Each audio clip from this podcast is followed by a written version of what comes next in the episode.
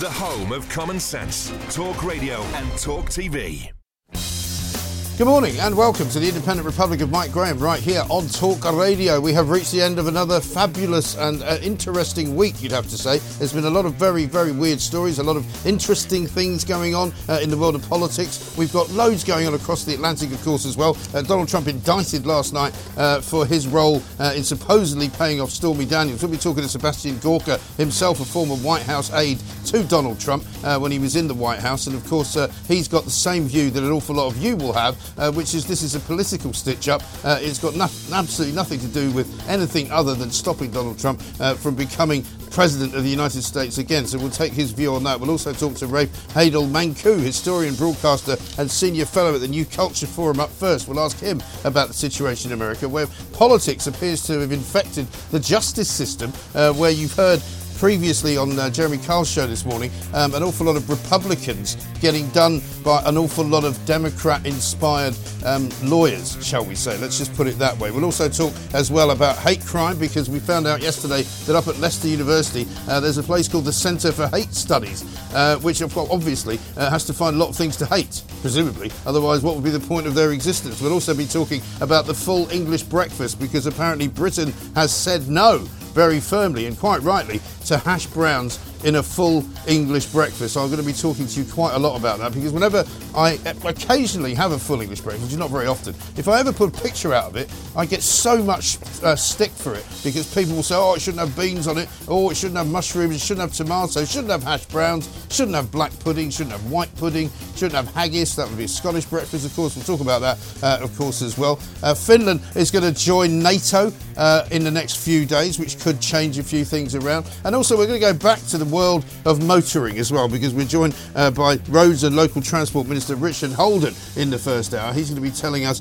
exactly how new street works are going to clamp down uh, on all the terrible, terrible state of our roads. The potholes out there, we had Mr. Pothole on this week, uh, and exactly why the government isn't doing anything to stop all of this madness, like the low traffic neighbourhoods, the 15 minute cities, the expansion of the ULEZ zones all over the country. What is going on, and why is the government not the friend of the motorists? Because they get so much money from motorists that they really should be sticking up for them a little bit more. 0344 499 1000 is the number. This is the Independent Republican Mike Graham. We've got Alex Phillips coming up as well. This is Talk TV.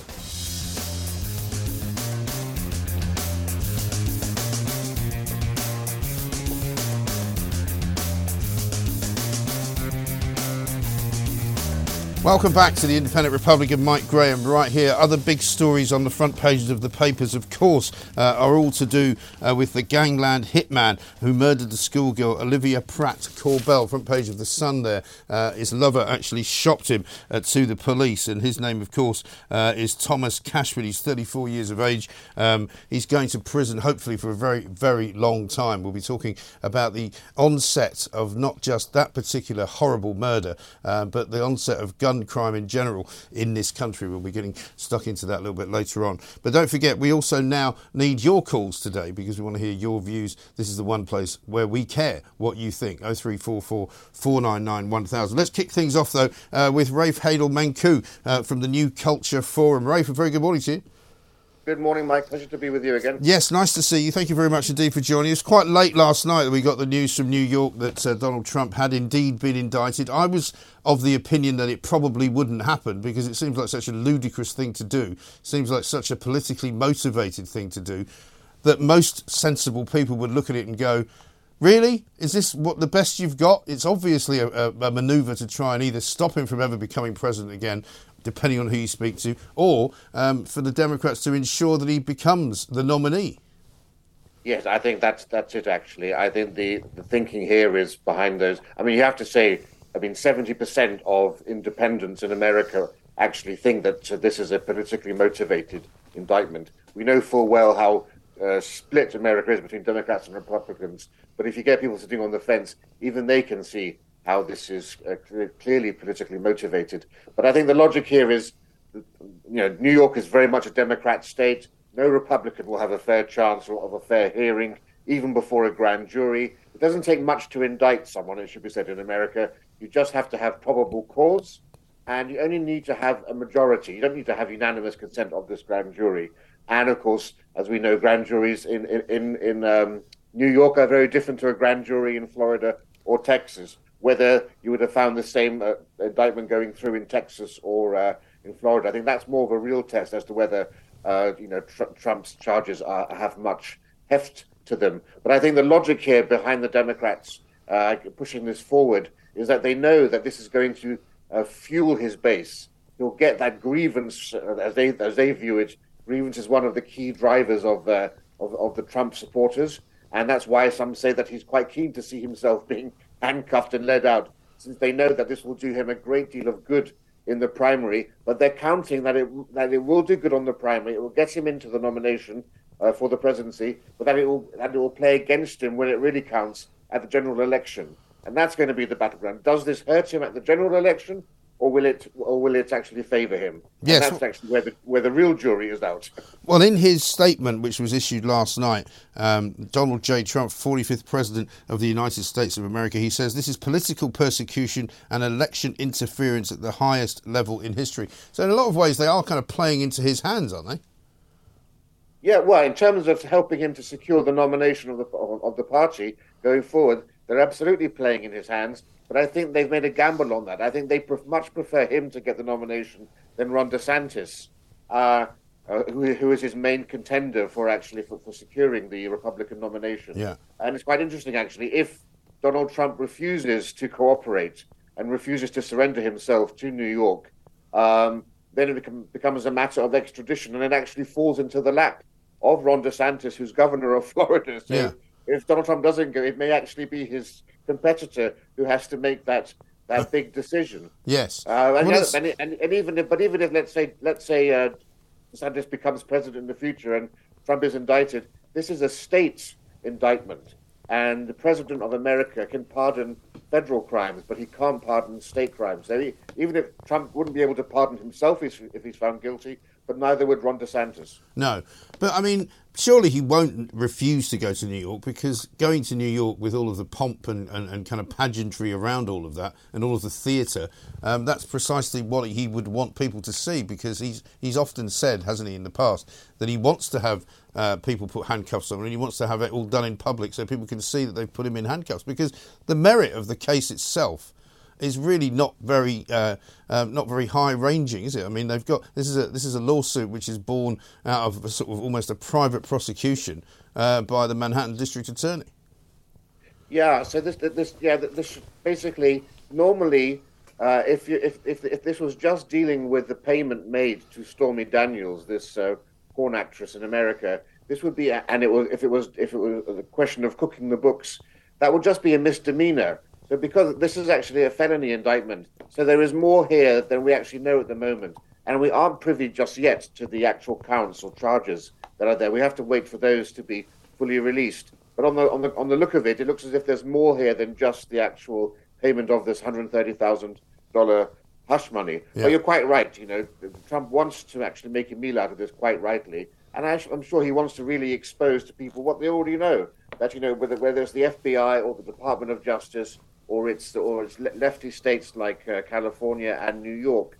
If you are a Republican, you have a different. There's a two-tiered system in yes. place right now in American politics, and and uh, the judiciary has been taken over by this political system. You see this all the time. You know, you had General Petraeus, Republican General Petraeus, indicted over the fact that he had a laptop with classified information.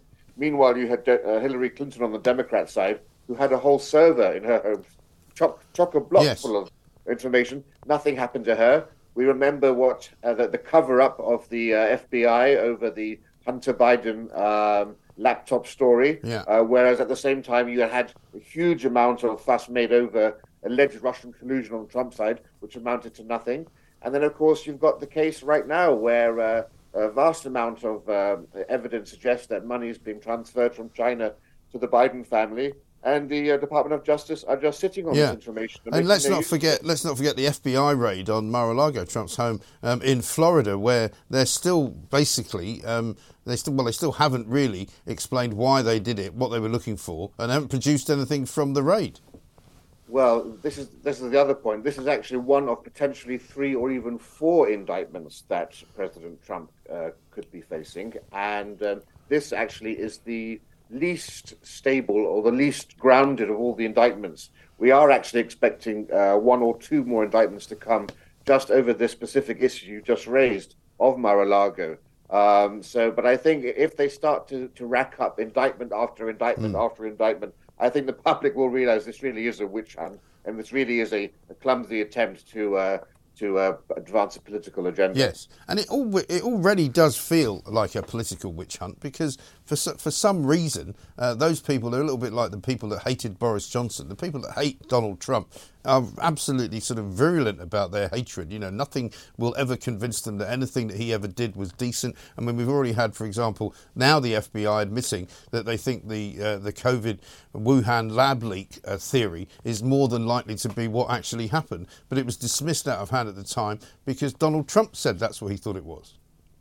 Yeah, I mean, well, this is just it. You know, it's Trump derangement syndrome. It takes a long time to go away. The, the after effects are worse than long COVID, I think, in terms of how long people have to uh, apparently belabor under, under this sort of a, sort of a thing. You're quite right. On so many issues, you know, Trump has, has a very good record on which he can stand. You just have to look at, you know, on foreign policy and look uh, to see how much more stable the, the international global scene was yeah. when Trump was there. No coincidence, you know, that it was only when Biden took over that uh, Putin thought he could test America by going into by going yeah. into the Ukraine. And let's not forget, uh, he also warned Germany that they were too reliant on Russian gas, which also turned you, out to be a pretty a prescient thing to have said.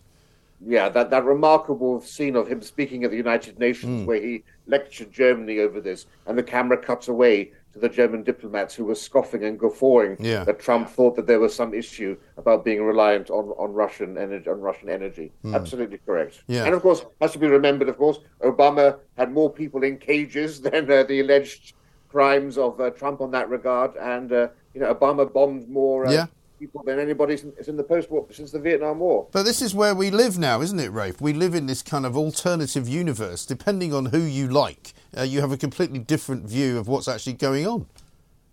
And it's just the same in this country, isn't it? Yeah. Whether you voted for Brexit or not, or if you're in Scotland, whether you voted for, for independence or not. These are the great fissures of our time. And it's hard to see how there'll be what the pathway is to reconciliation here. It's hard to see how we will get back to a state not that long ago, you know, back in the 1980s, uh, late 80s, early 90s, in the Americans Congress, you would frequently get people like Tip O'Neill on, on the Democrat side arguing with, with a Republican, and then afterwards, in a heated argument, they'd go for a drink afterwards yeah. and shake hands. That doesn't happen anymore. There's no socializing even between the two sides and the two parties no. in America. I suspect much the same now in West. Now we have this kind of yeah, we have this sort of ago. hatred, don't we? I mean, occasionally you see a bit of friendship uh, across the aisle, but not very often. You more than likely now get you know the likes of Angela Rayner at uh, Prime Minister's Questions this week or Deputy Prime Minister's Questions, you know, calling out Dominic Raab for being a bully, Dominic Raab calling her out for for calling other people scum. You know, it's a very sort of low bar, isn't it? And it's an othering also. As soon as you have an opposing view, suddenly you become the other, and all the other nuances of your of your existence, of your character, of your personality become secondary to this fact that you are opposing me, yeah. and therefore you are the enemy. Uh, you know, in the House of Lords, you've got this nice, lovely idea of crossbenchers who straddle uh, but that, that sort of concept is basically is died a death in America yeah. and Britain and throughout the Anglosphere. Yeah, absolutely right. Rafe, stay with us if you would. We've got a lot to talk about, including, of course, the Centre for Hate, uh, which can only be good for one thing. Uh, we'll talk a little bit as well um, about the changing of genders in schools without parents' knowledge, uh, and much else besides. This is Talk TV. 0344 499 1000 is the number. Sebastian Gorka will be here a little bit later on to talk about Trump as well. This is Talk TV. On your mobile, on your wavelength, Talk Radio and Talk TV.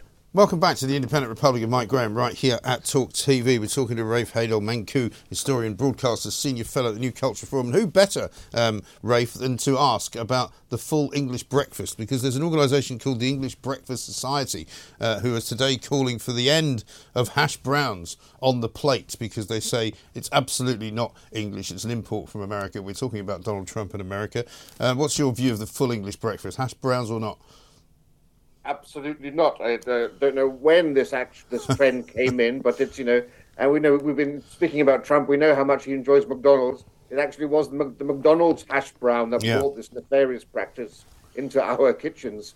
Yes. And I think it's high time that it, that it was banned. Yes. You know, we, we, we have to preserve our culture. We're in the New Culture Forum, and doesn't get much more of a cultural icon than an English breakfast. Or it, it really doesn't. Earlier, I mean, when I lived breakfast. in America, I didn't mind going into a diner and having proper sort of homemade hash browns, which are actually sort of you know cubed potatoes and some onion, and you actually. But these kind of abominations that you get from McDonald's, which are sort of triangular pieces of whatever, they probably haven't got as much potato in it as as a tomato. Um, you know, they don't seem to be real food to me floor floor sweepings pressed into pressed yeah into exactly and, exactly uh, yeah. it could be literally made up of anything. It could be wallpaper it could be anything. Anyway let's move on. Let's talk a little bit about um, the big story that's been going this week which is from the education world. It was Policy Exchange report that came out um, on the on the sort of the changing um, attitude of, of, of, our children, I suppose, effectively aided and abetted, you might say, by teachers. Twenty five percent, we're told now, of kids at school are sort of non-binary. Um, we're being told it's a bit of a trend uh, for an awful lot of kids to decide that they want to change their gender. They may it may be a, a, a, um, sort of a temporary thing, but but teachers are not telling the parents, which I find extraordinary. Yes, we actually did a, a, documentary on this at the New Culture Forum presented by uh, Calvin Robinson on yeah. uh, the, the, the, state of this in our schools and the fact that uh, you know four in ten secondary schools actually also operate uh, you know policies of, of gender self-identification. But it's the fact that uh, at what point have parents lost the right to actually be the final arbiters about their, their child's safety? Uh, this is a complete dereliction of duty, as the, as the policy exchange report says, in terms of a school's requirement, legal requirement to in, ensure that safeguarding is, is paramount. And instead, it's, it's very clear now that they are putting untested theoretical gender theory uh, above safeguarding and treating it as facts. Yeah. And one of the great problems that you have here is the reliance in our school system now on external agencies to actually be the uh, instructors in a lot, a lot of this sexual health area, including on gender.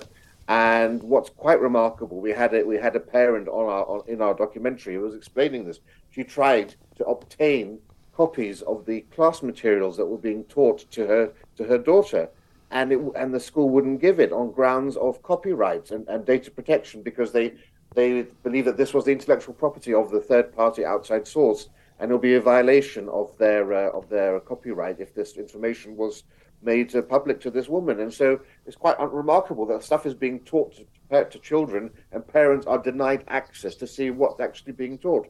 And of course, once these things do leak out as children take things home or photograph them on their phones, it's quite shocking actually to see the degree to which uh, theory uh, is being presented as, as absolute fact. Yes, absolutely right. Because teachers, in my um, uh, experience, are very happy to get in touch with some of the smallest of details about whether your child, um, you know, didn't wear a jacket in class, or whether your child was somehow rude to one of the other teachers, or somehow said something which was considered to be out of turn. Uh, but if they want to change their gender, no, no, no, you don't need to know about that. You know, it seems a ludicrous situation. But let's have a look at Rishi Sunak because we're expecting some kind of ministerial guidance to be issued to schools. Um, and here's what Rishi Sunak had to say just the other day. So I'm very concerned about these reports. You know, for me, the, the safety and well-being of our children is of paramount importance. And I've also been clear that parents must be able to know what is being taught to their kids in school, especially on these sensitive areas. That's why we're already reviewing the RHSE guidance to make sure that it is age appropriate for children. But also, what I'm also going to say today is that for the summer term, we will make sure that we publish guidance for schools so that they know how to respond when children are asking about their gender. These are really sensitive areas. It's important that we treat them sensitively and that parents know what's going on and will make sure that that happens. I think he's been quite sensible there, Rafe. Um, but there is a kind of creeping sense, is there not, with all sorts of these these types of issues that you know people are falling over themselves to be sensitive and falling over themselves to ensure that they don't offend anyone and in fact they end up not doing the job that they should be doing. And they also end up you know i've heard um, some people defending this uh, activity by saying well some parents might not like what their children are doing. Uh, some of the children might end up um, in a bad situation with their parents if their parents find out. But that's not surely for the teachers to judge is it it's not for the teachers to judge. You're, you're, quite right. I mean, there may be some exceptional circumstances where, if you, if you know that uh, the parents are, you know, particularly extreme in some capacity or whatever, that you may. Want me. But as a general rule, you're absolutely right. But there's an even more important point here, which is the damage that's being caused potentially to a lot of children mm. by having schools facilitate this child's sort of social transition in the school setting from one gender to another mm. without any medical advice or supervision teachers aren't qualified to say whether or not it's a good idea for a child to uh, self-identify right. or to facilitate that and to let, allow them to use their own pronouns or, or, perhaps change into a different gender clothing when they get to school. That could have untold damage, uh, and it's it's only it should only be under medical supervision and the, prov- the provision of a, of a, doctor's note or whatever. Anything like that should actually be uh, be, be countenanced, and that's also what is, is argued in the policy exchange document too. But I just have to say, it's quite wonderful after ten years, over ten years now of Tory rule, and just you know, we're just months away from the next general election, we're finally getting a government that's getting tough on, allegedly getting tough on my on migrant channel crossings, well, allegedly getting tough on the on these gender issues.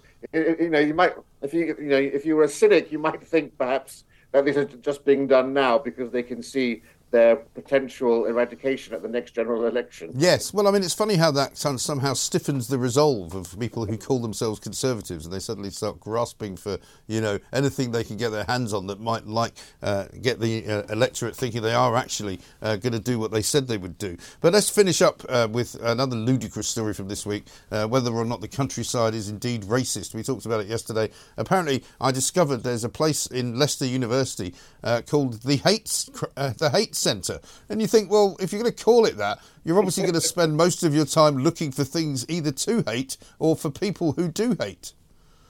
Yeah, I mean, this is an absolutely crazy story. Uh, asking you, is the countryside racist? Or would actually say, trying to find rural racism. You know, and it's just I've said for a long time that in Britain we're actually living in a post-revolutionary society. The Independent Republic of Mike Graham on Talk Radio.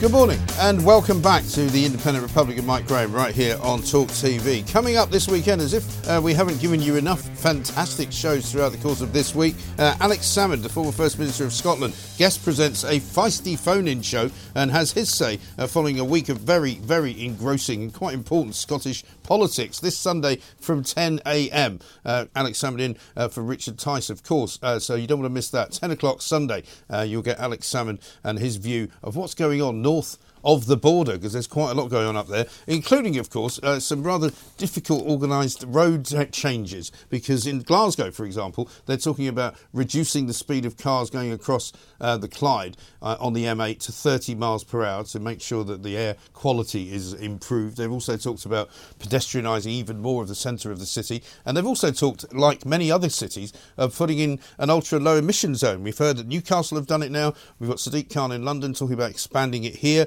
Let's talk now to Richard Holden, Roads and Local Transport Minister, because the roads are in the news an awful lot. Richard, a very good morning to you. Good morning, Mike. Thanks very much indeed for joining us. We've heard an awful lot. In fact, we had, you might have heard of him, Mr. Pothole, on the, our show this week, talking about uh, the terrible state of our roads and, and how difficult it is for local councils to find the money to fill in the potholes. You've got um, a new street works regime on the on the way. What are you going to be bringing us? So what we want to do is basically a lot. The big problem at the moment is that a lot of the utility companies, um, although uh, that they do a, they do a huge amount of work on our roads, but the part of the problem is they create a lot of potholes uh, when they're doing it. Yeah. Some of them, the, the worst offenders, and that means not only do they then create a pothole problem when they've dug up the road, is then they're going to be fixed. And often that means multiple sets of roadworks for road users right across the country. And what we're going to do now is we're basically going to change the regime. Until today, basically all the companies who take part have been uh, monitored at a roughly the same level. Now we're going to be targeting monitoring on the worst offenders. We've got a list of the worst offending uh, companies out there, and we're going to be looking at that quarterly. And those who uh, keep uh, doing uh, bad works on our roads we'll get um, more penalties and we'll get more inspections uh, in order to try and drive best practice. Because, you know, I'm fed up of having to give taxpayers cash out um, to basically fund uh, poor works by utility companies. We've hmm. given the 500 million quid this year for it, 200 million pound extra in the budget as well. But a lot of this needs to be around prevention, and the biggest prevention we can do, uh, which is the biggest uh, issue regarding roadworks, is around where utility companies dig up the roads and then the repairs that they make just aren't good enough. Yeah. Some of them are very good, but we've got to tackle those rogues. I mean, you'll probably have noticed it as, as everybody else has around this time of year, just as we come towards the end of March. Um, there's an awful lot of roadworks going on because a lot of councils are spending their budgets to make sure they get some more money uh, for the same stuff next year. But there are some, and, and I know many people complain to me about this all the time, there's some roadworks that seem to have been going on for years. Um, you know, there's parts of, of motorways that have been sort of under construction for ages. There's, I can point you to a road in southeast London which has been, I kid you not, um, under construction for the best part of about five years, and you never see anybody doing anything. There's all of these kind of red and red and white uh, fences. There's cones everywhere. The the road surface itself is abominable, um, and, and if you haven't got a four x four car, you don't want to go down there because you'll end up, you know, wrecking the axle. But I mean, it's it's it's a nationwide problem. This isn't it? It is. Uh, there's uh, on top of this, there's other things that we're doing as well. One of them is called uh, lane rental schemes. This basically has been done uh, recently down in Sussex, and I was chatting to some of the uh, council uh, leaders down there. And what that what that does is the top five percent of most used roads, so the roads, you know, the main roads through a town centre, say, or between towns. What councils can do is apply for these lane rental schemes, and what they do is they can then charge utility companies two and a half thousand quid a day to dig them up what they've found is surprise, surprise, the average um, length of roadworks on their roads has gone down from uh, six days to two days. Mm. And also, the utility companies uh, are working together in order to avoid these charges. So if they're having to put in, say, water and broadband at the same time, uh, then they're doing it at the same time. I think that's something that all I want to see all councils do across the country, um, and, and I really want to encourage them to do it. And then that cash that they raise from those can go into local roadwork repairs, uh, particularly in innovative schemes uh, and uh, technology upgrades as well. So there's a, quite a few th- things that local councils can do. I want to give them the powers to do it. Uh, and but the key thing I want to do is basically what you said, Mike, is I don't want to see as many potholes there in the first place because that means huge amounts of work uh, and uh, which takes place and then keeps those roads blocked day after day, week after week, and people are fed up of seeing the same stretches constantly being dug up mm. time after time. Yeah, I mean, there's a problem with, with roads in this country as well, I think, because an awful lot of local councils seem to have adopted this kind of slightly anti car user approach to the way that they want their traffic systems to work. You know, we've got more and more uh, places like Oxford, uh, Bristol, I think, are doing it. Bath are doing it. You know, looking at low traffic neighbourhoods, trying to keep cars going around out, out to outer ring roads, that kind of thing. There's a sense, again, from a lot of people that we speak to on this show and on this station, that you know they don't like cars very much. They're trying to discourage you from using them. They're trying to discourage you from driving them. And yet, you know, car drivers pay massive amounts in road tax, in fuel tax, and and the exchequer would be very, very loathed, I would imagine, to be without that money. Yeah, no, Mike, you're absolutely right. 90% of journeys in this country are made uh, on the road network. Uh, and uh, of those, uh, you know, even that, uh, so this is a good start as well. Three times as many people will take a bus journey as they'll take a rail journey as well. And you know what? They're on the roads as well. Yeah. So are the coaches, which do a lot of intercity travel for particularly young people as well. So this is right across the sector. Um, and I'm fed up of seeing these local councils do this in some places. I think a lot of it's politically motivated rather than motivated by good science. Yeah. And uh, you know, uh, you just look at the who runs these local authorities, right? It's uh, it's not um, usually conservative uh, councils uh, in these areas. Uh, it's it's often the um, Labour, Lib Dems, and the Greens. and what I would say is that, particularly when it comes to ULEZ, the Prime Minister was very clear at PMQs you know, the uh, there was a, con- a, consultation done by the uh, Mayor of London, uh, which excluded several thousand people who got involved in it, and uh, the Prime Minister suggested uh, that the Mayor might want to think again. Uh, and I think that's a, a sensible thing to do. What I want to do you know, I'm Minister for Roads and Local Transport. Of course, I want to see people on our public transport network, but that's because that's the way we do that is by offering a good public transport network, not bullying people out of their cars. You know, my constituency of Northwest Durham, where I'm sat right at the moment, I don't have any train line at all on the national rail network, and um, you know, and I want to see, you know, and, and, and I've got, a, you know, I've not got a wealthy constituency either. A car is an absolute necessity for people, for many people here. and the buses are a necessity for other people here. And I want to see our roads in, a good state, and I want to see um, proper things applied to uh, to ensure that uh, wherever possible, our roads are kept in the best state. And I don't want to see people uh, bullied out of using mm. uh, their cars. Either. No. And I mean, we've got a case in point at the moment in London whereby uh, Sadiq Khan's about to try and expand the, the ULEZ zone, the ultra low emission zone. A lot of people have always asked me if you can get a minister on the show, can you please ask them, can you not overrule that? Can you not stop? That expansion because an awful lot of ordinary people, hard-working people, are going to be hit massively in the pocket just to get in their car uh, somewhere near Orpington, for example, in Kent, and, and go down to the shops. Yeah, and it's not just people in London, Mike. It's people in right across the home counties in Essex, Kent, Surrey, Sussex, you know, Hertfordshire, or people often doing uh, jobs where they either have to have a van uh, to carry trades goods or um, you know might be doing critical work, or even just attending, uh, you know, uh, to see family and friends or uh, or other services they need to access. And I, I think that um, the mayor of London needs to think again about this scheme. The truth is, I can't block him. Uh, um, I, that would require me to basically take his powers away. The truth is, though, that the people can make a decision on this. It wasn't in his manifesto to expand, extend the ULEZ zone to the end of uh, to, to, the edge of the Greater London boundary. So he's going beyond what he said in his manifesto. And uh, next year there'll be an election for Mayor of London. And if people don't like what he's doing, then actually people have the power in London. Uh, they have that democratic accountability, and they can say what he thinks. Yeah, well, let's let's see if, if, if, that can happen because there's an awful lot of pressure being brought from some of the local councils around the outskirts of London as well. Final question for you, Richard, not road related.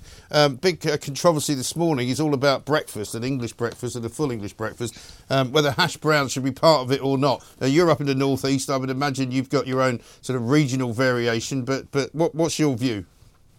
I quite like a hash brown actually, uh, but it's uh, it's got to be there with uh, with some scrambled egg for me as well. Um, but I was as I was listening to your last controversial. Uh, as I was listening to your last caller as well, I think um, you, if, if, if I've had a big fried breakfast, what I do need is a nice walk in the countryside as well. And uh, there's nowhere better to do that than up here in County Durham, in Teesside, Weardale, and the Durham Dales, Excellent. sandwiched in between uh, Yorkshire Dales and Northumberland, the forgotten part of the country, but it's absolutely beautiful. Yeah, well, brilliant stuff. Well, I hope, hope you have a good weekend. Thanks very much indeed, Richard Holden, Roads and Local Transport Minister, uh, there with uh, an expansion, hopefully, uh, of the amount of money made available to fix the roads and to make them actually a little bit more smooth because the state of some of the roads in this country is quite frankly abominable. It's not a word I use very often, but I quite like it. Coming up, I'm going to tell you exactly what should be in a full English breakfast, and I will brook no opposition. But please, if you wish to, you can take part uh, in my little survey as to what should actually be in it. Beans, should they? Should they be in it? Uh, hash browns, definitely not. I'll tell you all about it coming next on Talk TV. The home of common sense, Talk Radio and Talk TV. Welcome back to the Independent Republic of Mike Graham right here on Talk TV. Get ready for Awful April. That's apparently what's coming starting tomorrow. It's April Fool's Day, but uh, unfortunately, we are the ones who I think are being played for fools because the bills that you're already paying a fortune for are going to go up even more. We're talking council tax, we're talking broadband, we're talking water, prescriptions, all manner of things that you pay out on a monthly basis for uh, are going up. Apparently, uh, it's going to be the most brutal cost of living crunch since the 1950s, uh, according to people who know. A typical family will be £680 worse off a year as a result of all the things you're going to have to be paying. So, uh, if you can give me some examples of what your council tax has gone up to, what your broadband has gone up to, and all of that, uh, by all means, let us know. 0344 499 1000. Mark from Sunbury says this about gender ideology. There are clear parallels between the ideological capture of the schools and the police service. Both institutions now pose a danger to the very people they are meant to protect and support. The commonality is the reliance of these institutions on recruits from a totally corrupted society university system, and until the evils of communism and collectivism are treated with the same disgust and revulsion as fascism in our universities, things will only get worse. Uh, well, this is the thing uh, that we were talking to uh, the author Matt uh, the other day about um, when he was saying that in his new book, he's decided there is this new elite which has kind of emerged from all of our universities. They're all uh, they're all graduates. They're all kind of champagne socialists. They're the kind of people that that have spawned uh, the likes of um, Alastair Campbell, uh, of Gary Lineker, of all these people who are sort of, you know, now out there. Matt Goodwin uh, was saying that they're all out there now and they, they, they've sort of gripped the establishment. Some people would go, don't be ridiculous. The Tories have been in charge for 12 years. What do you mean the establishment's all lefty? Well, it is. That's where we are. Let's talk to Alex Phillips, political advisor, uh, member of the Reform Party, and former MEP, of course, as well. Alex, very good morning to you. Good morning. Thank you very much indeed for joining us. We're going to kick off, I suppose, with what we what, what we are kind of being confronted with now, both kind of culturally and financially. You know, because we've got this kind of what I regard as a lefty establishment, we're having these conversations about gender uh, in schools where teachers are not telling parents what their kids are up to. Um, we've got the Centre for Hate in Leicester University where they're asking whether the countryside is racist. We've got, you know, the migrant problem going on. You know, you just don't know where to begin really. But but we do seem to have kind of shifted somehow. The, the you know the, the, the, country seems to have tilted somehow in the last 10 years, doesn't it? Yeah, it really does. You know, if I'd been in a coma for a decade and woken up, I'd have thought we've been under a radical socialist government. Um, and it's alarming. It's the rate of change as well that mm. people find really, really concerning.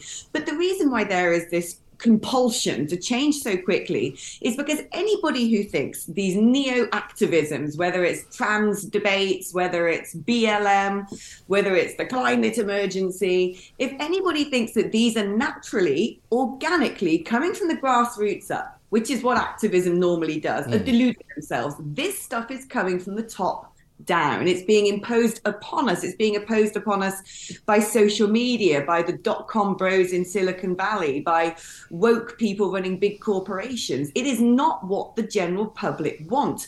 And I think actually, if you start following the money, there are some pretty sinister indicators as to why this is happening, especially when you look at the techno medical um, alliance that, that, that's sort of being born out of America, who are now imposing essentially what is a psychological condition, gender dysphoria, onto young people. Mm. Now, that is really alarming. Yes not have a situation where young people are questioning their biology. I mean, certainly these can be adult conversations. You might have an inclination of something growing up fine. When you're an adult and you can start analyzing that, then you might want to take some medical steps. But, you know, gender dysphoria actually only naturally occurs in about 0.3% of the population you now have a situation where in certain school years, particularly among girls, that is around one third because what's being generated is a mass hysteria.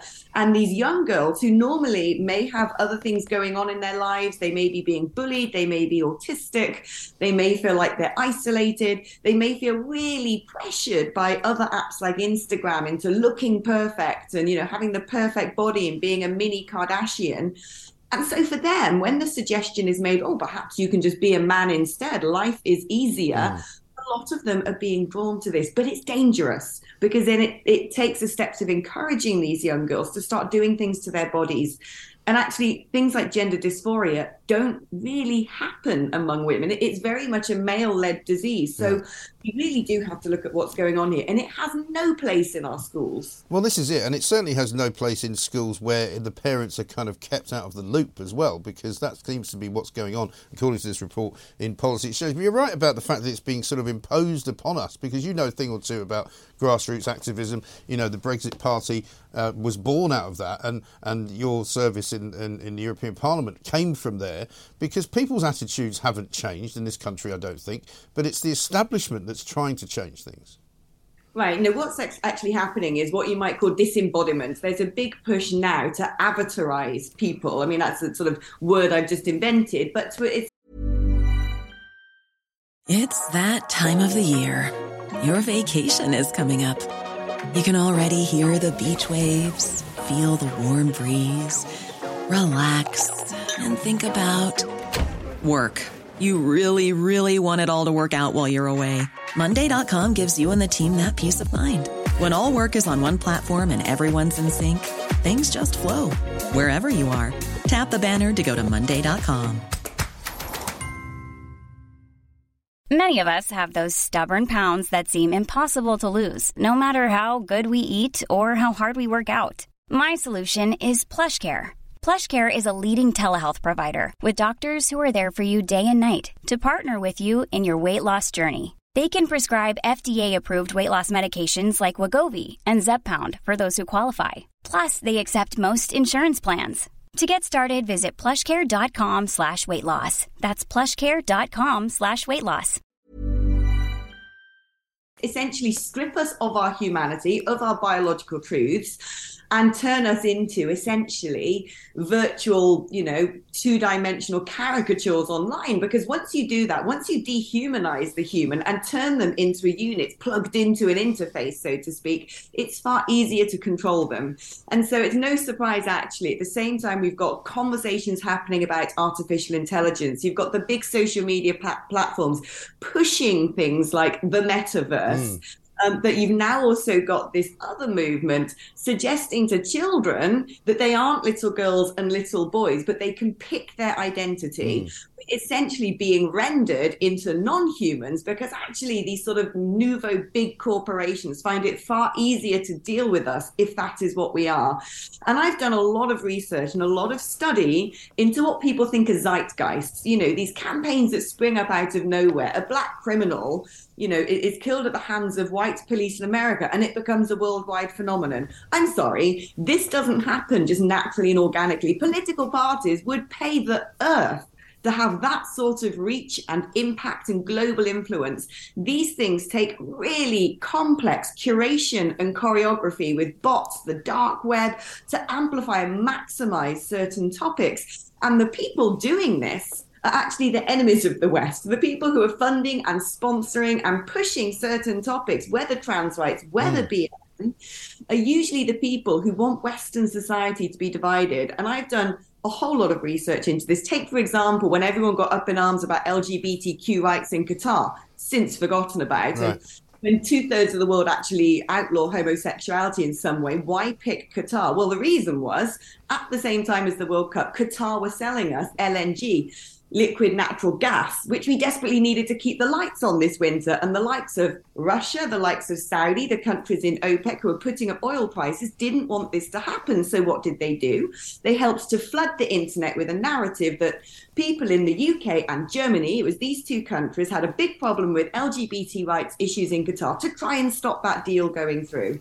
So when people are sort of jumping on the bandwagon and putting the little emojis or twibbons or whatever it is on their social media profiles and think that they are somehow morally superior and yeah. better educated, they're actually essentially being the slaves of those people yeah. who want our culture and our country. Yeah, and of course now we've got some of the high tech um, leaders, if you want to call them that, in in the world, like Elon Musk and others from uh, from Facebook, etc., saying, "Oh, we have to be very careful about artificial intelligence. We have to make sure that we don't go too far and create something that can actually do away with humans altogether." Well, what did they think would happen if they started doing that? You know, of course that's where it's going to go.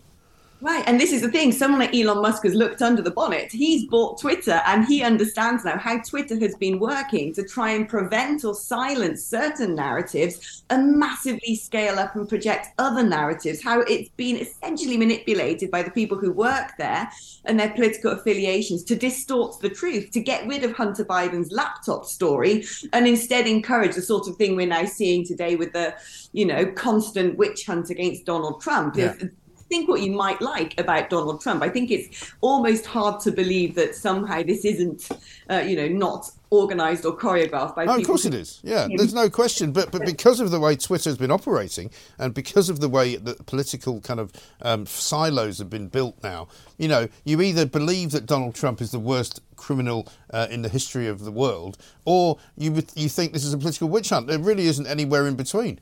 Right, and the problem is this is really dangerous for America because what it's actually provoking, what it's actually trying to inflame, is something akin to civil war. Mm. And America at civil war is really bad for the Western world. It's really good for our enemies. So imagine right now who might be organizing their bot farms just outside of Moscow or mm. just outside of Tehran and making sure that this Trump debate really kicks off and gets as big as possible until Americans take to the street and start battling each other it's not necessarily the Americans. And this is what I think the Western world needs to wake up to. We're being taken for a ride. We're passengers very often on a social media journey.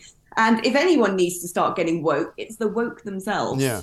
What's your critique of the government this week? Because it changes for me from week to week. You know, the shop window politics of Rishi Sunak. This week he said uh, that uh, he's going to get some barges to put some uh, migrants on. Uh, then he said he was going to repatriate some people. Then he said he was going to make sure they got rid of the backlog by the end of uh, December. Now they're going to open up some new camps for them. You know, every day it's a sort of, you know, Sunak of the day policy. Um, but is any of it actually going to work? Well, you know, I like to call him headline Rishi for exactly what you're saying. He's very good at suddenly kidding us all, isn't he? Gaslighting us into believing that he's got an effective operation underway. Mm. the next thing you know, nothing comes to pass. I actually like Rishi. I always thought he's quite decent and competent and is a man who wants to get things done. But the rest of that dreadful party underneath him will try and sabotage him at every step. We've already seen this we've already seen, you know, the, the legislation he's put forward to try and make sure that UK courts can face down the ECHR and say, no, these people will be deported, the flights to Rwanda will take off. Who's trying to pull it apart and tear it apart? The Conservatives yeah. themselves. They're a coalition government. So this is the problem. Whatever Rishi proposes is only ever going to be headline for a day, disaster, not followed through, not fit for purpose the next. And who's he got to blame? His own party. You can expect the opposition to be opposition. But once you've been a government who at one point had an 80 seat majority, you should be getting things done. Yeah. Frankly, it's very clear, isn't it? You've got a government that can't and another government in waiting that won't. So we're doomed. Yeah, it's not good, is it? Well, I mean, what is the reform going to offer a, a viable alternative? Do you think at the next election? You know, I think that the whole purpose of reform, the, the clue's in the title, reform, because that's what we need now. We need mass reform. There's no point sitting there and saying, oh, well, you know, it's a two party system, first past the post. That's what we've always had. If we change it, we don't know what's coming down the tracks. We need to change it. It is not right that you have a two party system where they both feel like they own your vote and therefore don't need to do anything to deliver for you. Um, so I think that, you know, with collective will, if enough people get together and say we want change that is when change happens in a democracy. So it's actually now uh, really important that people out there don't feel politically homeless, but do realise that there is an alternative who aren't on the right, who aren't on the left, who aren't going to split the Tory vote because they don't own a vote, who aren't going to get Labour in because they don't own a vote either, but represent you. And enough people say, okay, I need something new. I want to see full scale reform, then they will get it. But if you don't vote for it, if you don't back it, it's not going to happen. Mm. Big question of the day, of course, to finish up with uh, hash browns on a full English breakfast, yes or no? Hell no. God no. I, that's just disgusting. That's some American hyper processed, filthy, you know, the artist that used to be a potato rendered into some sawdust triangular structure of doom. You wouldn't find one anywhere near my gob. Very well said. Thank you very much indeed. Alex Phillips, political advisor, Reform Party, of course, former MEP. Uh, here's one from John, uh, who says, Mike, breakfast, porridge with salt and full cream, followed by kippers and eggs. Well, that's not bad. I don't mind any of that, but what it isn't is a full English. This is Talk TV. On your mobile, on your wavelength, Talk Radio and Talk TV. Welcome back to the Independent Republican, Mike Graham, right here on Talk TV. We're about to talk to my favourite restaurateur, Mr. James Chiavarini, the owner of Il Portico uh, over in West London in Kensington. Uh, hash browns are an intrusive American import that have no place on a true blue patriotic British breakfast plate. Leftover roast spuds, sliced and fried, are the way forward, says Steve. Well, actually, I don't have a problem with it. The actual original kind of hash browns in America, which are basically potatoes and onions kind of chopped up and fried, they're really good. It's just this kind of abomination of, as uh, as you heard Alex Phillips describe it, as a triangle of doom uh, that you get from uh, McDonald's and or uh, your local freezer place. You know, when you just chuck it into the pan, it's just not right. It is not right at all. As far as breakfast goes, Peter says, drop the toast and add sautéed potatoes. I've recently started making my own US diner style eight-inch diameter restaurant hash brown. I must say that does look pretty good. A lot of people saying fried bread must be there as well. Let's talk to the man himself, the expert on all things to do with food, James Chiavarini. James, very good morning to you. Good morning, Mike. Very nice to see you again. Good to see you. Um, we've got a couple of serious stories to, to get to with you, but let's start with the full English breakfast. Apparently, there's a full English breakfast society. I don't know if you do breakfast in any of your uh, gaps, but, but I mean, my basic principle of breakfast, I was reading it out earlier, is sausage, bacon, fried egg, um, black pudding, and toast. And I think anything else is an abomination. Yes, well, I'd agree with you on that, especially with baked beans, which I think are the worst thing. Definitely not baked beans. Definitely not hash browns. Anything that touches a baked bean just doesn't deserve to be on my plate. But I would go double up on the black pudding, Yeah. for sure. And uh, that's one of those dishes that you never really to find anymore. Black pudding made the old way with proper fresh blood. Yeah. The way that it was always done for generations, generations can't be beaten. Mate. Right. Well, one of my favourite types of it actually is the Spanish kind of black pudding. Do they do? Do the Italians do it? Because I, I know the uh, I can't remember the name. Yeah, of it. yeah, in- in- sanguinaccio, in- yeah. I can't remember the name of it in Spanish, but but you know you go to any tapas Morcilla. That's it. Yeah, that's really good, isn't it? Yeah.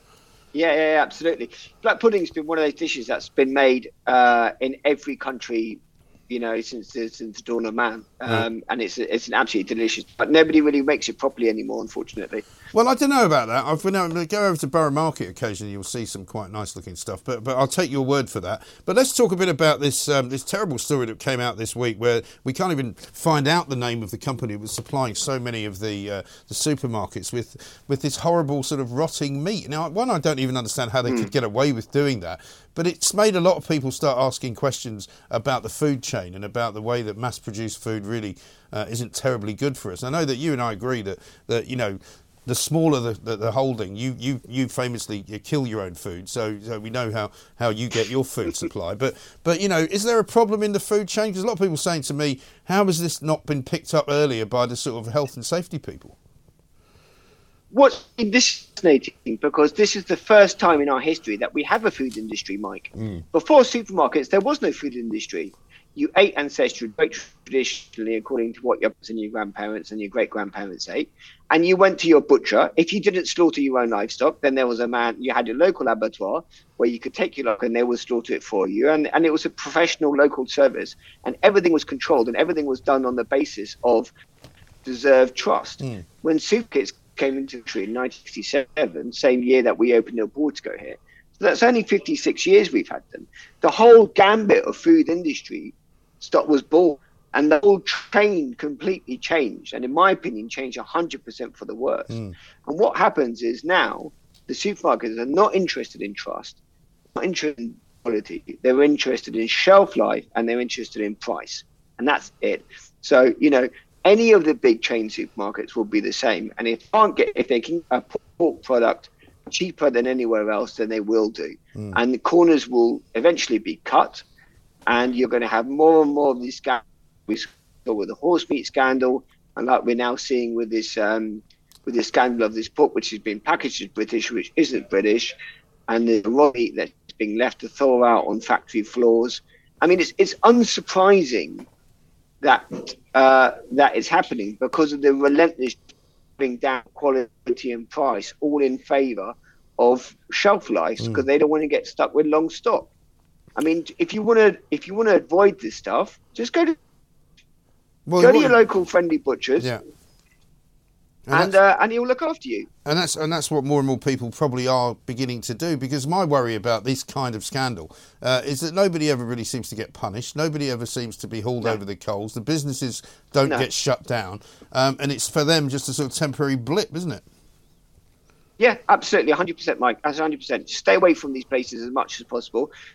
Keep it, keep it local. Keep it a key base so you know, you you know them, and there's an accountability there, which is very, very, very important when you in the in the food chain. The problem is, is these things accountability just completely dissipates. Yeah. You know, and uh, and also you don't get any nice quality and.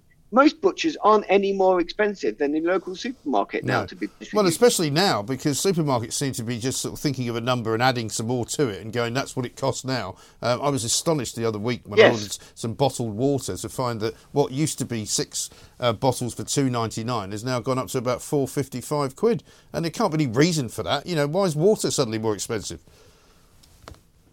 Yes, I think a lot of that is to do with glass, which apparently comes mostly out of Ukraine. I mean, it's been, what's been really interesting is No, these the are plastic bottles, though. It's not glass. It's just plastic Oh, bottles. God, I have no idea in that case. I have no idea in that case. But I mean, it's been really interesting to see how much things have been, how vulnerable we are to the uh, to global market since war in Ukraine. And this is why, if you want to insulate yourself, just keep it local. I've got a very, very, very good mate of mine from Essex who makes the best sausage roll ever going to make you ever eat in your life. And he can't, you know, and he wants to start it up as a business. And I, you know, we were talking about it yesterday, and I said, look, and these are absolutely delicious, but no super will take them. All they're interested in is shelf life. Yeah. And you don't put any E numbers or any rubbish into it, so they won't take it. It's just that simple. Right. And coming up to uh, what well what is being referred to as awful April, everybody's bills are going up. How are you getting on in the restaurant business? Because um, I'm seeing Yeah. people out and about in London now, um, but cost of everything must be going through the roof for you. Yeah, it is. But you know what, Mike? It doesn't matter. All that matters is you get up in the morning, and if you can get it to the end of the day, and if you can pay your staff and your customers are happy, you can keep all open, then you live to fight another day. Yeah. And uh, and you know, and you just and you've got to have faith that things will get better, and they will get better because at the end we we faced world solution before, and we've always come out. You know, smelling of roses, and we will do again this time. It's just a temporary glitch. That's all it is. All right. Well, listen, I've been working way too hard recently, so pretty soon I'm going to work a bit less and come and have dinner over there. So I shall see you soon. Um, you do, you do. We had we, we had your colleague Piers in last Yes. night for his birthday dinner, so you, it's about time that you to visit as well. We'll do. I will certainly do that, James. Thanks very much indeed, James Chiavarini. Uh, a little bit of a dodgy connection there. The owner of Il Portico restaurant. I know many of you who listen to this show uh, have gone there and enjoyed it. It's a great place over in Kensington. Uh, he's got a couple of other places going on there as well. Martin uh, is in London. Hello, Martin. Hi, Mike. I hear Um, you've got an opinion on the Great British Breakfast or the English breakfast. Oh yeah, absolutely. I mean, it's one word: black pudding. Yes, it's got to be done. Yeah, and also laverbread, but I guess that's a Welsh breakfast. So yes, I suppose it is. I'm quite a, quite a fan of laverbread, but I think that would be considered Welsh, wouldn't it? Yeah, it, it is definitely Welsh, unless of course you live in North Devon. Uh, yeah, okay. And what do you want to say about um, the the roads and the uh, the charging and the ULEZ and all that? Right, you probably remember my call a couple of weeks ago um, from uh, the Socialist Republic of Enfield. Yes, of Um, course.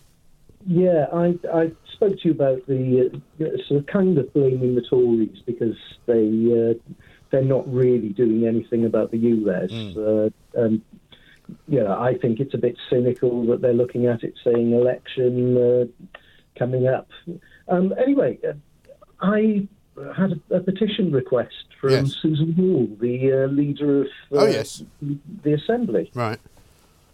And I wrote to her, emailed her, and said, Look, I'm a card carrying member of the Tory party. Right. And Mr. Khan has made it quite clear he has no intention of listening to public speaking, uh, public opinion, and I believe him. Right. I would therefore suggest that the problem relies, lies with the Conservative response. Anyway, she's written back to me. Ah, Yeah. saying what? Um, right. Well, she says that she agrees that that she's glad we're in agreement. She also said that she would like the government to find a way to stop the ULEZ expansion, but believes that uh, if they quash it, the government will risk being judicially reviewed and having the decision struck out. Yes. If that was to happen, it, it would become almost impossible to Well, that was more or less what. Richard Holden said, who's the Roads and Local Transport Minister, because I asked him if he would consider stopping Sadiq Khan from, from expanding this ULEZ zone, and he basically said, well, they would only be able to do that if they stripped him of his powers, which does sound like a more serious thing to do than just to say, don't do it. Hmm. I think they should do that. The guy's mad. Yeah. Yeah, I agree. I think I think the people don't want it. Certainly, motorists don't want it, um, and people up and down the country are revolting against all of these things. So we'll see what we can do. Martin, thank you very much indeed uh, for your call. We've got much more to do, uh, much more coming up, of course. Coming up next, we're going to be speaking about the NHS because um, we didn't actually do it the other day, but a, a, a survey came out in which it said that the public's faith in the NHS is at an all-time low. And of course, the lefties out there all said, "Oh, well, it's because the Tories have been running it for 12 years." Can we please stop saying that? It's nonsense. It's the NHS which has run itself into the ground by hiring the wrong people, putting the wrong people in charge, making the management structure ridiculously overburdened with people, and just generally not being very good at their jobs. That's the truth. We'll find out uh, coming next with Martin Gower, former NHS Trust chair. This is Talk TV. The home of common sense. Talk Radio and Talk TV. Good afternoon and welcome back to the Independent Republic of Mike Graham. We are here, of course, all the way through until one o'clock tonight. At seven, it's Plank of the Week. Uh, don't want to miss that because there's plenty of plankery going on out there, uh, not least of in Scotland, where the Scottish National Party seems to have torpedoed its own ambition uh, by getting rid of anybody sensible and replacing them uh, with people who are completely insensible. Uh, you'll find out exactly what we mean at seven o'clock tonight. Uh, breaking news here at the moment is that England cricket legend Michael Vaughan has been cleared of using racist language which is a Yorkshire player. Um, and uh, Piers Morgan has tweeted about it, saying basically he's very happy for his friend. It was a grossly unfair witch hunt. Uh, it turns out that yet again, you know, uh, those who like to support, um, you know, the campaigns against hate, the campaigns against racism and homophobia and transphobia have got it wrong. It turns out there wasn't any racism there, uh, and it turns out that actually Michael Vaughan can now be reinstated, as he should be, uh, to be uh, a BBC pundit, because in fact, it was all a load of old cobblers. Speaking of which, uh, let's go live over to America now, the United States of America, where one Dr. Sebastian Gorka is waiting to tell us exactly what's going on with the other witch hunt on the other side of the pond, which is, of course, the one against Donald Trump, the President of the United States, the 45th President of the United States, possibly to become the 47th. Uh, you never know. Um, Sebastian, a very good morning to you over there. Greetings, cobblers or bollocks. uh, it's an absolute bloody outrage. Well, it really is. I mean, I was speaking earlier this week to somebody who asked me about what was likely to happen, and I said, well, surely the Democrats would be crazy. Uh, to bring an indictment. Surely the Manhattan attorneys would be crazy to bring an indictment because all it's going to do uh, is make Donald Trump even more popular amongst his supporters, isn't it? Well, not just that, Mike. It's going to make him popular amongst those who didn't vote for him. Remember, two years ago, he garnered 74 million votes, mm. most of any incumbent president. And then people who are apolitical, maybe don't see themselves as conservatives, are going to say, look at this and go, hang on a second. Um, Stormy Daniels signed an NDA with President Trump seven years ago, and now they're trying to trump up some fraudulent business statement and connect it to election financing law. They're going to say, this is nuts, this mm. is crazy. So I think it's going to actually, you know, as we say in America, red pill tens of millions of other people who say, this isn't justice, mm. this is. So if you're a Democrat, this isn't logical. I, I, I say this on my radio show almost every day. They have become hostages to their own ideology. They're not thinking rationally. They just so detest this man that they're taking this action that, you know, it's like that last scene in the original Star Wars when, you know, Obi-Wan says to Darth Vader, if you strike me down now, I will be stronger than you can ever hmm. imagine. Mm. Exactly what they're doing. Yeah. It's really bizarre, isn't it? And it's the same kind of derangement syndrome that they suffer from there as the people here suffer uh, from against Boris Johnson. They're not happy that he's lost his job. They're not happy that he's no longer prime minister. They will only be happy when they've prevented him from ever coming back again, uh, like some kind of you know return of Batman or something. And it's bizarre. It's like move on. There are things, other things to do. And quite frankly, um, if you look around what's going on in the world at the moment, the world was actually a lot safer when Donald Trump was president than when old sleepy uh, Joe was in. Yeah, look, look at what's happened. When, when we were in the White House, uh, the bad guys behaved themselves, whether yeah. it was Xi Jinping, Little Kim in North Korea. We crushed ISIS, literally. We unleashed special forces, got the lawyers out of the way. Within five months, the caliphate of ISIS was destroyed, and Russia behaved themselves. Mm. What happened when Obama was in office? Oh, they took Crimea. What happened now that Biden's in office? They invaded Ukraine again. That's the reality. But but to just go back to what you said previously, let's be clear here. This isn't just the 45th president of the United States. To use a British term, he is the leader of the opposition. In every poll, he beats any other candidate. The, the, the, second candidate is the Florida governor, Ron DeSantis. President Trump is beating him between 20 and 40 points in the polls. So they're trying to take out not just a former president, but somebody who very likely could be the next president mm. in two time. It's very odd, though, listening to some Democrats, as we do here from time to time. Some of them say, "Well, of course, um, President Trump is our secret weapon because if he can, if he's the candidate against Joe Biden, then of course Joe Biden will win, like he did last time." And then you've got the other Democrats on the other side of the table going, "Well, you know, he must be stopped because we can't have him in the White House." Well, they can't have it both ways, surely. Well, yeah, they can. Uh, quote my good buddy Chris Plante, who has the, the radio show here in DC if uh, if they didn't uh, if, if, if if there weren't double standards, the Democrats wouldn't have any standards standards at all. So look, uh, the, the, the fact is. Um, let's look at what happened between 16 and 20. This is I'm just going to take politics out of it, just talk about mathematics. President Trump got 63 million votes when he was elected president. Four years later, after just calumny 24 7, vituperative slandering, calling him a misogynist, an Islamophobe, a racist, a white supremacist. And then eventually they actually said he's a literal Nazi. What happened in the second election in 2020?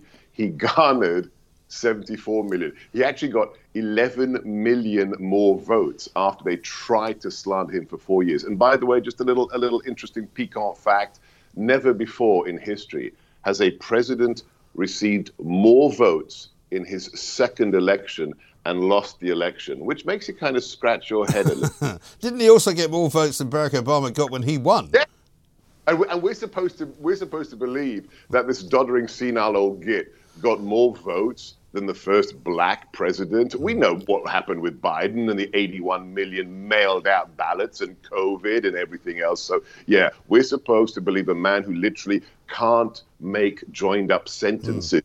Received more votes than Obama. A man who, after the Nashville shooting happened on Monday, five hours later comes down for a press conference, and I don't know if you played the cut, talked about chocolate chip ice cream mm. as dead children were still lying in that school. Unbelievable. And he's also a guy, is he not, who can't find his way off the stage. You know, he, think he was yeah. on a, uh, he was on a military vessel the other day and he couldn't find his way off that. He's lucky he didn't fall in the sea. You know, and the idea that this guy's going to be fit for purpose in any way, shape, or form for the next election is a joke. But I don't see anybody else coming from the Democratic side. Do you?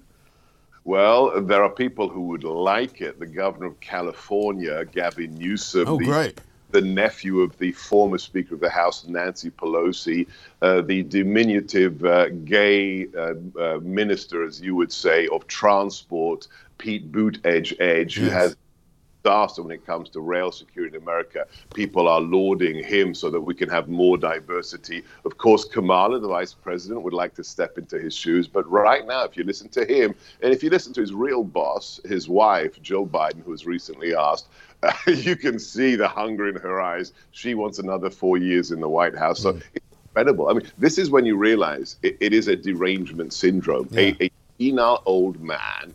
They want to vote for him again. If you look at 2 million illegal immigrants in the last year, 110,000 overdose deaths from fentanyl in just the last 12 months, the disaster of Afghanistan, on and on and on, inflation, you name it. And this is the guy they want to run again. That's why these people aren't logical, Mike.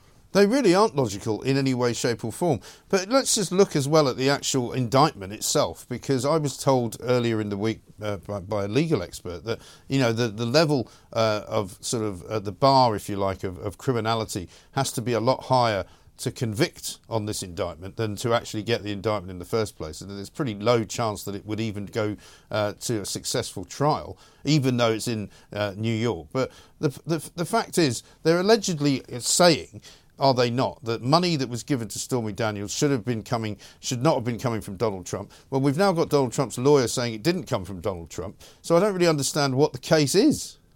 Yeah, so this is a, a, technicality. It's called misstatement of business finances, which is always a misdemeanor and has a statute of limitations of 24 months.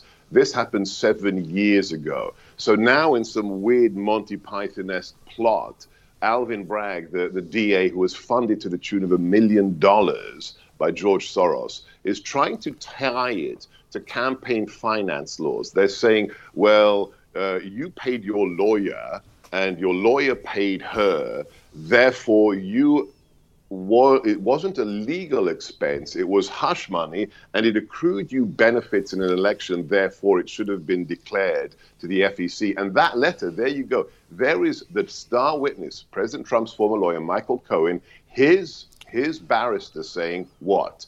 Uh, I want to stipulate now for the record this wasn't President Trump's money. It was my client, Michael Cohen's money, and it has nothing to do with the election or the Trump organization. That document alone should have collapsed any concept of any kind of charges against President Trump. But again, we're not talking about you know rational actors. They want President Trump next week to be in central booking in Manhattan with the prostitutes, with the crack addicts, with the muggers and the rapists, having his mugshot taken so they can use it for the election. But I tell you this, Mike, that mugshot, as Elon Musk, Elon Musk, who's no Trump, you know, booster, has said that mugshot will guarantee that he becomes the 47th mm. president.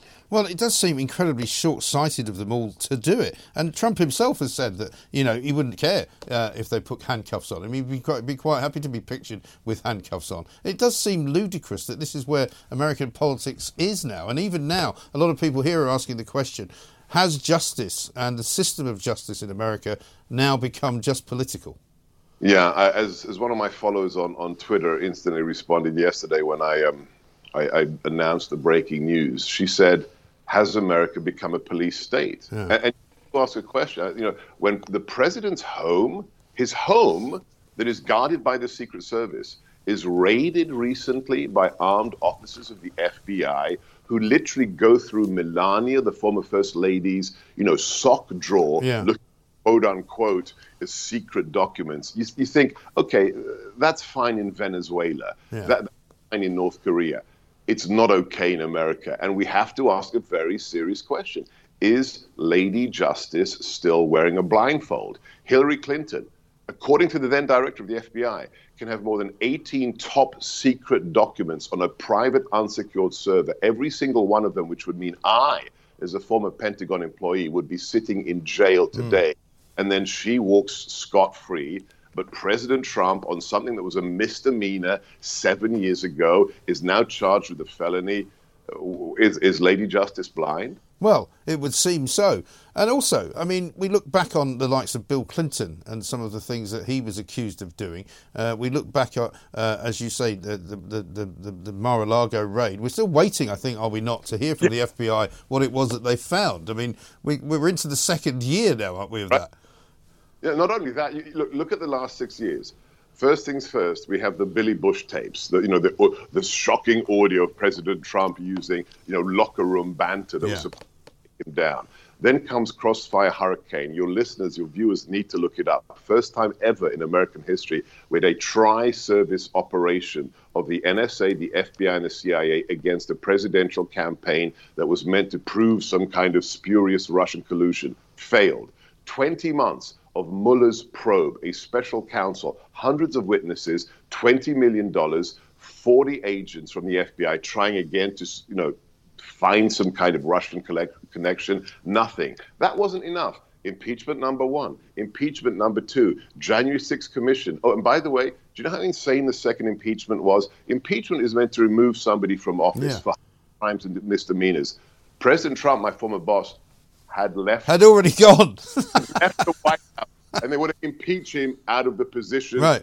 he no longer has. That tells you these people are deranged, Mike. Yeah, they really are. It's absolutely extraordinary. So, I mean, what does happen next? I mean, there's there's already noises being made by the by the Manhattan Attorney's Office that you know it's not just about Stormy Daniels; they have other things as well. But they're always saying that. They say that all the time. Oh, we've got all this other stuff that we're going to bring into the play, uh, you know, later in the week. Well, let's wait for it, shall we? But it probably will never come. You know, um, I'd be a very rich person today if I had a, a, quid for every time we heard the following phrase in the last seven years: "The walls are closing in on Donald Trump." Yeah. Walls have been closing very slowly, I think, for about seven years. Look, latest kind of leaked reports from various sources are that it's 34 counts, but they're all to do with misstatements on business expenses. If that's the case, if that's the best they've got, it's a clown show. What happens next? I have a very, very serious message to the director of the Secret Service. I've said it multiple times on, on, on US television. You have a bound duty, you have a sworn duty to protect President Trump. He is a federal protectee. The idea that you're going to hand him over to some insane Soros funded prosecutor, take him down to central booking in Manhattan with the criminals, with, with you know other people, other officers carrying guns. You, and make him do the perp walk, of course, as well. Uh, we just lost Sebastian's uh, signal there, but I think we're pretty much done. But thank you very much indeed, Sebastian Gorka, there giving us the lowdown uh, on the indictment. Oh, I think we've got him back. Have we got you back? Are you there? Yes, there, you there, we just we just lost you Yeah. for a moment. Yeah, sorry. Just finish up with the because I was I was it gives me the opportunity to use my one of my favourite phrases, the perp walk that we all used to go and enjoy uh, when I worked in New York City, uh, where they basically parade uh, the perps uh, or the perpetrators out uh, in terms of uh, the, the media, and and if they do that to Donald Trump, I mean he's guaranteed to get in, isn't he? Look, uh, I, I work for him. I'm biased. We need to drain the swamp. We need to get rid of the deep state. I, I think it's it, it's it's a no-brainer even before they did this. Now, if they publish the mugshot, the photographs of him being fingerprinted, how many people are just going to wake up and say, you know what? Uh, I don't care about his mean tweets. This is wrong. Mm. This is utterly wrong. And I think the, the biggest thing is it doesn't tell you about Donald Trump. It tells you about what the left has become. This isn't your father's or your grandfather's Democrat Party you know, 20, 30 years ago, the likes of JFK, the likes of Scoop Jackson, those were patriots. They may have been left wing, but they loved America. Mm. Now we have crazed loonies. It's very simple. It's not politics anymore. It's one question. Do you love America? Do you think it's a good thing? Or do you hate America? Yeah and you think it's a bad thing. That's going to be the dividing line, and I think they're going to make him more powerful than he has ever been, Mike. Yeah, I think so. And I saw um, saw you say last night that you know his masterstroke when he won the White House was not to say, as Hillary Clinton said, uh, that her slogan was "I'm with her." His slogan was "I'm with you." Makes yep. perfect sense. You know, we have the same problem here. We've got these Remoaners who want to rejoin the European Union, you know, and they say they hate Britain and they hate what the Tories have done to Britain, and they'd rather be living in France where you get your head cracked open uh, if you fa- if you don't fancy what the government's doing. Look, let, let me be clear. I said this yesterday as well. It, it started uh, in the UK. It, it started with Brexit. Then it travels across the pond then it becomes America First, MAGA. Then we have now Italy, you have India, you have Australia. What is it we're seeing? It's not about personalities. It's not about Boris Johnson or the Italian Prime Minister or Orban or, or, or Trump. It's about one thing. It's what the left uses as a, as a dirty word, a pejorative. It's called populism. Mm. What's populism, Mike? It means that your policies are popular with the majority. Yeah. Oh, that was the idea, yes. right? Well, the, then, well, exactly. The idea that they've kind of uh, renamed it as if it's somehow a bad thing to be popular. You go, sorry, I'm, I do not really quite understand. What I, you prefer to be unpopular because it makes you more cerebral and cleverer, and it's only the stupid people who like popularity. Well, that's why Labour keeps losing elections. Yeah, it's it's it's the elite. You're not you're not supposed to vote for that candidate. No. We to decide. And the other thing is that populism is, is goes hand in glove with this recrudescence, this revivification of what? National sovereignty. Whether it's Brexit or whether it's America First, it's the concept, yeah, sovereignty matters, mm. orders matter, safety matters. That's what we're really witnessing. And most people are going to say, yeah, why shouldn't I love the country I live in? This is this is the perverse situation we're in now that in America, we have people running the country, we have people in the White House who hate America. That's weird. Yeah. It is weird. It's like all these people on social media who've got about 10 flags in their profile, but if you put a British flag up, uh, you're a racist, apparently. I mean, make me make me laugh. But anyway, listen, Seb, great to talk to you. Well done. Have a great weekend. Sebastian Gorka, former aide to President Donald Trump, host, of course, of America First, which is a great show uh, that you can find uh, over there uh, on the internet. And also, uh, it's a radio show as well. 0344 499 1000. We're coming back right after this with some phone calls. Across the UK, online and on DAB, the independent republic of Mike Graham on Talk Radio. If you enjoyed that, be sure to catch the whole show 10 to 1 Monday to Friday on Talk Radio via DAB, online, or via the Talk Radio app. If you have an opinion on the stories we cover, we'd love to hear from you. Call us 0344 499 1000 or tweet at Talk Radio during the show to have your say. The Independent Republic of Mike Graham on Talk Radio.